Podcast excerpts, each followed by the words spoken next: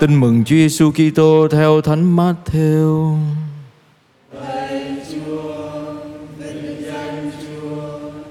Khi ấy Chúa Giêsu đến gần biển Galile, và người lên ngồi trên núi, dân chúng lũ lượt đến cùng người, đem theo kẻ câm mù què liệt và nhiều người khác và đặt họ dưới chân người. Người đã chữa lành họ, dân chúng kinh ngạc vì thấy kẻ câm nói được, người què bước đi, người đuôi lại thấy và họ tôn vinh Thiên Chúa Israel. Còn Chúa Giêsu kêu gọi các môn đệ mà phán: Ta thương xót đoàn lũ này, vì đã ba ngày họ ở lại với ta, nhưng không có gì ăn. Ta không muốn cho họ về bụng đói, sợ họ té xỉu dọc đàn. Các môn đệ thưa Ngài, chúng tôi lấy đâu cho đủ bánh trong hoang địa này mà cho ngần ấy dân chúng ăn no. Chúa Giêsu nói với họ, các ngươi có bao nhiêu chiếc bánh? Họ thưa có bảy chiếc và ít con cá nhỏ. Người truyền dân chúng ngồi xuống đất, người cầm lấy bảnh bảy chiếc bánh và mấy con cá, tạ ơn bẻ ra và trao cho các môn đệ. Các môn đệ đem cho dân chúng. Tất cả đều ăn no và mảnh vụn còn lại người ta thu lượm được bảy thúng đầy. Số người đã ăn lên tới bốn ngàn, không kể đàn bà và con nít. Sau khi giải tán dân chúng, người bước lên thuyền và đến địa phận Magadan. Đó là lời Chúa.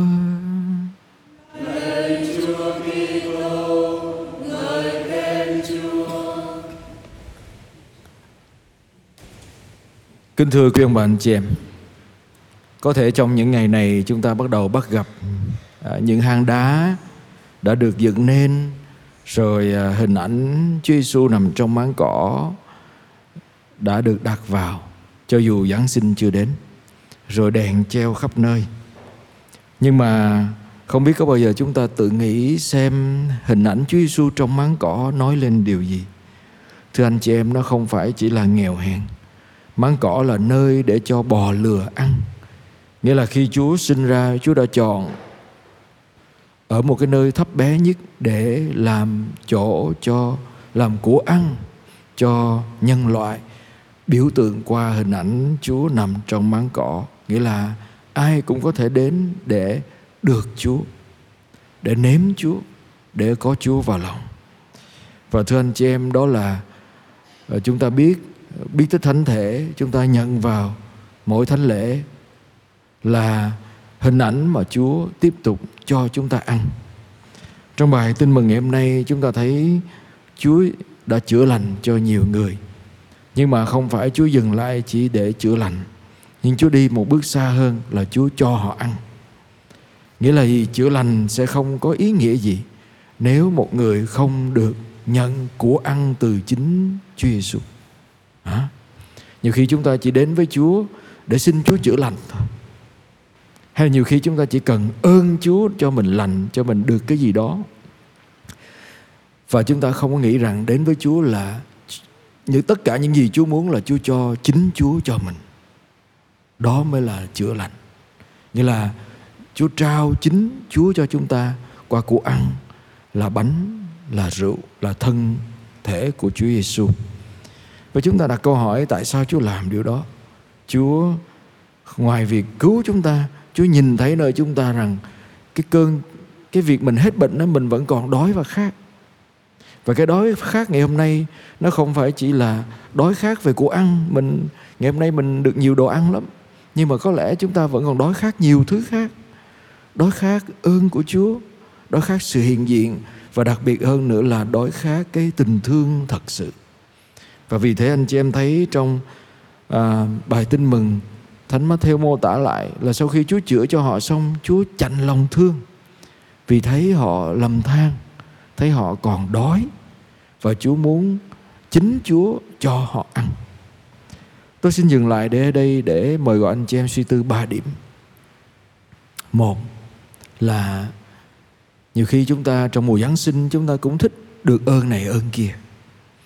Nhưng có bao giờ chúng ta đặt câu hỏi rằng đằng sau những cái ơn mình xin đó để làm gì?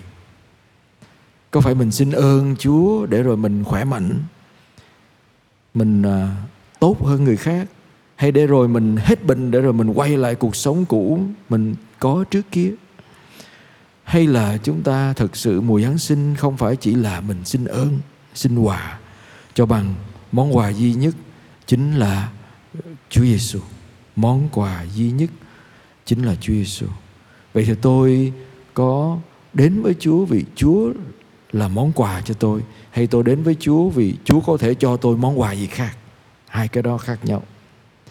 Cái thứ hai, chúng ta đang đói cái gì? À, tôi thấy à, tôi nhớ trong ờ, thánh lễ vừa rồi Đức Tổng cũng có chia sẻ với tôi Ngài nói nhiều khi chúng ta lấp cơn đói của mình bằng cái của ăn mà nó không thực sự giúp mình thỏa lòng. Ví dụ như mình à, bị no giả tạo. No giả tạo là gì? Ví dụ như mình mình đói quá mà không có gì ăn hết cái mình ngậm đường cái mình thấy mình khỏe đúng không? Mình không có bị tụt đường huyết mình tưởng mình khỏe, nhưng mà nó không không có đủ, không đủ chất cho mình. Ngày hôm nay chúng ta có khuynh hướng tìm bù đắp cho cơn đói của mình, cơn đói của tình yêu, của sự chân thành bằng cái của ăn mà đem lại cái no giả tạo. Ví dụ như một người bị à, nghiện ma túy, nghiện rượu đi. Khi mà họ chích ma túy, họ uống rượu vô họ thấy hưng phấn. Nhưng mà cái hưng phấn đó làm cho họ mạnh mẽ làm cho họ tỉnh, làm cho họ vui, làm cho họ vượt qua cơn đau, tê liệt với những cái cảm xúc buồn trong gia đình. Nhưng mà hết cái đó nó có hết không? Thưa không hết. Chỉ có chúa mới là của ăn thật cho chúng ta. Chỉ có chúa mới là của ăn thật cho chúng ta. Đem lại cho chúng ta thỏa lòng. Và thứ ba là tôi mời gọi anh chị em suy tư rằng mình thử ờ, suy nghĩ trong ờ, mùa Giáng sinh này còn rất nhiều người đang cần cái lòng thương xót của Chúa. Mà lòng thương xót của Chúa cũng cần được thể hiện qua chính lòng thương xót của mình. Chúa chạnh lòng thương. Mà Chúa chạnh lòng thương, Chúa nói các môn đệ cho họ ăn đi. Các môn đệ câu trả lời sao? Đông vậy làm gì có chẳng. Nghĩa là các môn đệ suy nghĩ bằng cái mà vượt quá khả năng mình. Mình có bánh nhưng mà mình không nghĩ cái gì mình có mà mình nghĩ rằng cái số lượng người trước mặt mình nó quá lớn đối với mình. Nên mình không còn có khả năng chia sẻ cái gì mình có trong người mình nữa. Mà Chúa vẫn nói họ hãy đưa cho thầy cái phần bánh mà các con có. Và cuối cùng nó thành bảy thúng đầy. Bốn ngàn người ăn bảy thúng đầy. Thì Chúa muốn dạy cho các môn đệ điều gì? Không phải là khi Chúa mời gọi các môn đệ cho họ ăn mà các môn đệ nghĩ ngay đó nhiều quá làm sao con làm. Nhưng các các môn đệ nên phải nhìn lại mình có cái gì để cho ăn. Rồi Chúa sẽ làm cái phần còn lại. Đúng không cái phép lạ đó là chính các môn đệ lấy từ của mình ra. Các môn đệ chia sẻ thì cái phép lạ đó nó thành sự thật là nhiều người được hưởng. Vấn đề ở chỗ là chúng ta cũng như các môn đệ khi thấy một cái gì đó quá sức tưởng tượng của mình mình thủ thế, mình giữ cho mình à, an toàn là cách gì? Mình chỉ giữ những gì thuộc về mình. Mình không có khả năng giúp người khác. Mình không có khả năng với những cái gì đó quá lớn lao. Mình không bắt đầu bằng cái nhỏ bé của mình, nhưng mà mình mình nhìn cái lớn lao đó, mình sợ hãi, mình mình co mình lại và mình nghĩ rằng ô cái đó chỉ để giữ cho tôi thôi. Đúng không nhưng mà Chúa mời gọi chúng ta đi xa hơn. Hãy bắt đầu từng những cái gì mình có và Chúa sẽ làm phép lạ trên cái gì mình có chứ không phải là Chúa làm trên làm cho cái lớn lao nó nhỏ xuống nhưng mà Chúa làm trên chính cái nhỏ bé của mình nó thành lớn lao. Đến khi nào mình dám rộng lượng chia sẻ cái chút ít mà mình có thì Chúa sẽ làm cho nó thành phép lạ cho nhiều hơn. Đây là điều mà có lẽ à, tôi và anh chị em chúng ta cùng bị thách đố tại vì khi mình gặp khó khăn đó, mình mình chỉ nhìn cái khó khăn thôi. Khó khăn trong gia đình, trong cuộc sống, trong tương quan, trong việc bác ái, mình luôn luôn nhìn khó khăn, chứ mình không có nhìn cái nguồn lực mình đang có. Nhìn ơn mà Chúa đã ban cho mình. Mình không bắt đầu từ những gì mình đang có. Mình chỉ bắt đầu bằng những gì mình không có thôi. Ô, Chúa không cho con cái này, con không có này, con không có cái kia, vậy làm sao con sống được? Nhưng mà Chúa đâu có hỏi là Ồ, vậy con không có cái gì thầy cho cái đó đâu. Chúa nói con đang có cái gì hãy đưa cho thầy. À, tôi xin dừng lại ở đây để mời gọi chúng ta anh chị em chúng ta trong mùa vọng nè. Mình đặt câu hỏi mình đang có cái gì để có thể cho thầy? Hôm nay tôi tôi gặp một gia đình đến với tôi để xin gửi đứa con. Gửi đứa con của họ. Con họ lớn rồi nhưng mà họ vì hoàn cảnh này kia tôi không dám nói chi tiết hơn nhưng mà họ không muốn họ không muốn nuôi đứa con. Họ nghĩ rằng nó nó đến ở với cha sẽ tốt hơn. Thì tôi mới nói, ủa, tại sao nó không ở với anh chị? Nó đâu có phải mồ côi. Ba má đâu có chết đâu. Ba má nó ở đây mà sao? Nhưng họ nghĩ rằng họ không có khả năng. Không có khả năng nuôi nó. Không có khả năng dạy nó. Nhưng con lớn rồi mà.